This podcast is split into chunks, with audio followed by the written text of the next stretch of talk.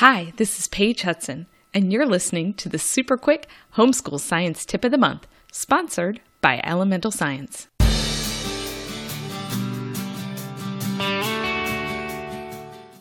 Homeschool Science Tip of the Month for February 2017. End your homeschooling week with Friday Fun Day. Have you heard of Friday Fun Day before? I will not pretend to be the first one to have coined this term, but we have definitely enjoyed incorporating Friday Fun Days into our homeschooling routine. What is Friday Fun Day, you ask? It's when you set aside a day to break from your normal routine and have a blast doing all those extras you just don't have time for. Here's what we like to do on Friday Fun Day we start the day reading a silly poem or playing a phonics game. Then we play a math game. We head outside for some nature time or we take a trip to the library.